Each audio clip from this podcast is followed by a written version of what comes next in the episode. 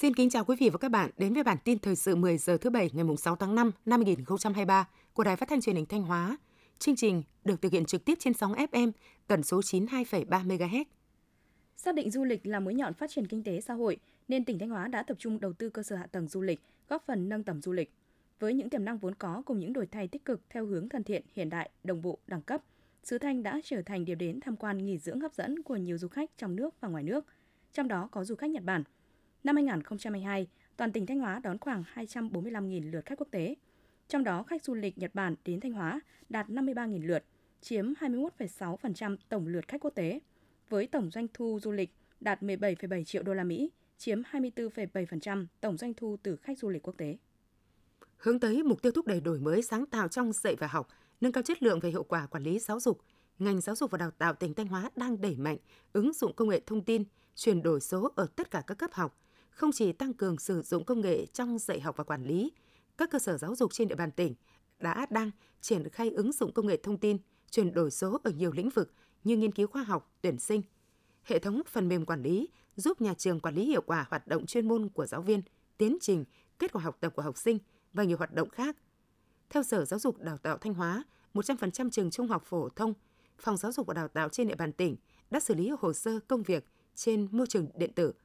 các phần mềm kiểm định chất lượng giáo dục, thanh toán không dùng tiền mặt, thẻ điểm danh thông minh, các ứng dụng dành cho cán bộ giáo viên, phụ huynh trên nền tảng Internet cũng đang được các cơ sở giáo dục triển khai hiệu quả.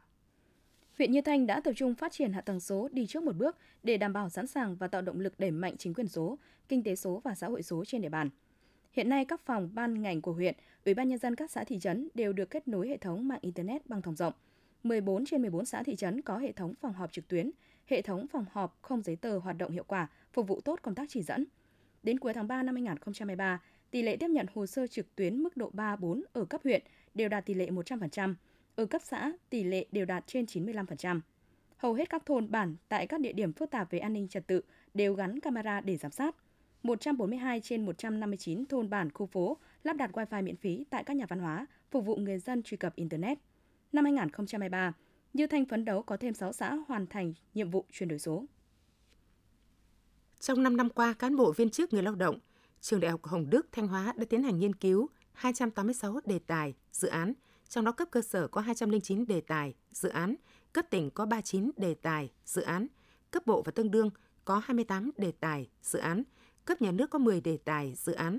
Nội dung các đề tài nghiên cứu tập trung theo hướng phục vụ dạy học và mục tiêu phát triển kinh tế xã hội của tỉnh – Thời gian gần đây, trên mạng xã hội xuất hiện nhiều bài viết quảng cáo về việc hỗ trợ vay tiền qua mạng với yêu cầu chỉ cần cung cấp hình ảnh hai mặt chứng minh nhân dân hoặc căn cước công dân và số điện thoại thì sẽ được vay tiền từ vài triệu đồng đến vài chục triệu đồng.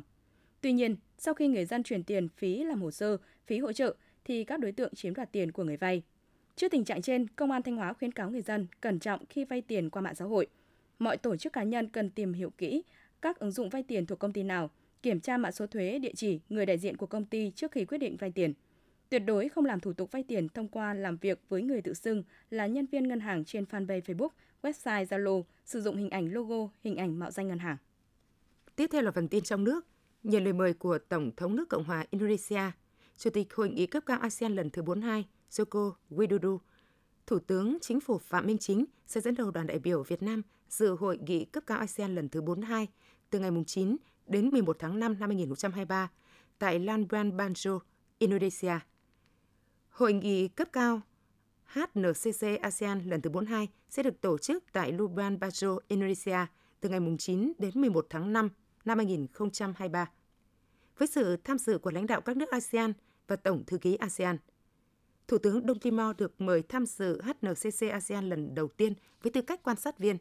Dịp này cũng sẽ diễn ra các phiên đối thoại giữa lãnh đạo các nước ASEAN với đại diện Đại hội đồng Liên nghị viện ASEAN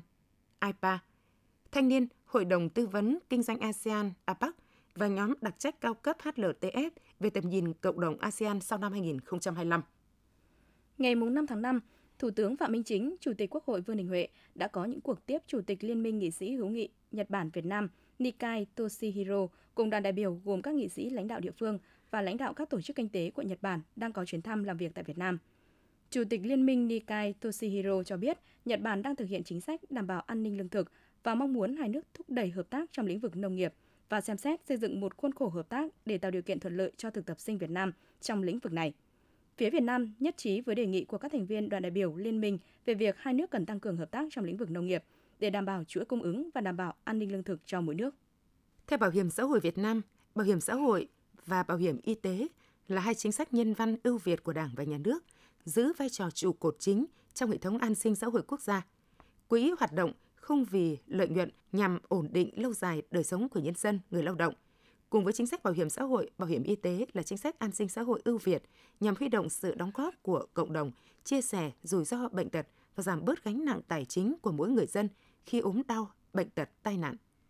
Bộ Giáo dục và Đào tạo thông tin về tình hình đăng ký dự thi tốt nghiệp trung học phổ thông năm 2023. Theo đó, tính đến 18 giờ ngày 5 tháng 5, số liệu thống kê thí sinh đăng ký dự thi trên hệ thống quản lý thi là 387.783. Trong đó, thí sinh tự do 27.770, chiếm 6,19%.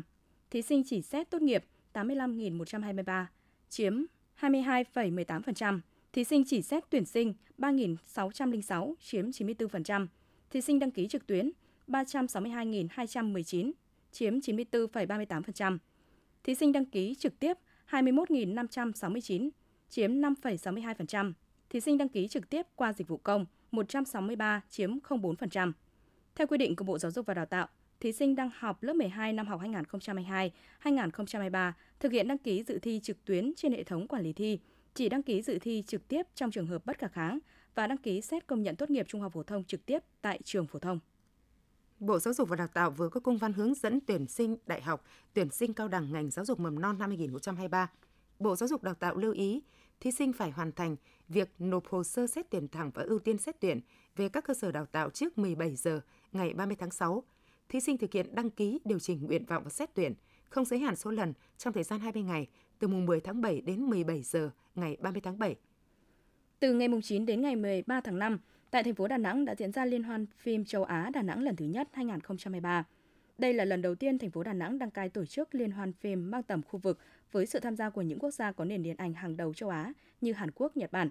Với chủ đề Điện ảnh Việt Nam châu Á hợp tác phát triển, Liên hoan phim châu Á Đà Nẵng lần thứ nhất 2023 là sự kiện văn hóa đặc sắc giúp nền điện ảnh nước nhà có điều kiện hội nhập sâu rộng và thúc đẩy sự hợp tác quốc tế chặt chẽ về văn hóa và điện ảnh, xây dựng và phát triển công nghiệp điện ảnh Việt Nam. Trong khuôn khổ Festival Nghề truyền thống Huế 2023, chiều mùng 5 tháng 5 tại công viên Tứ Tượng, thành phố Huế diễn ra lễ tế tổ Bách Nghệ và lễ rước tôn vinh nghệ nhân là nghề truyền thống Việt. Lễ tế tổ Bách Nghệ được tổ chức với các nghi thức truyền thống trang trọng trước sự chứng kiến của các nghệ nhân đến từ 69 làng nghề trong cả nước và đông đảo du khách của người dân. Trải qua 9 lần tổ chức, Festival Nghề truyền thống Huế không chỉ là lễ hội tôn vinh nét tinh hoa nghề Việt mà còn tác động tích cực trong việc hồi sinh nhiều nghề và làng nghề truyền thống.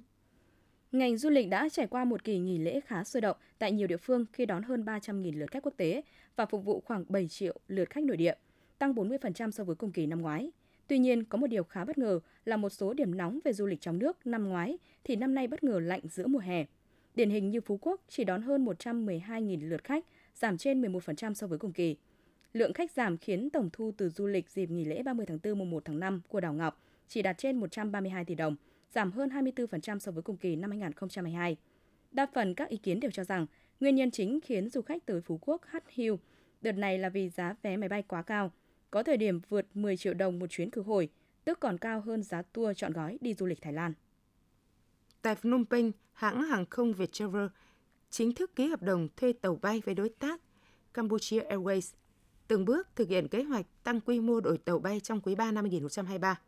Cụ thể, Viettravel Airlines hoàn tất thủ tục ký hợp đồng thuê tàu bay với đối tác Cambodia Airways. Hãng dự kiến sẽ đón tàu bay Airbus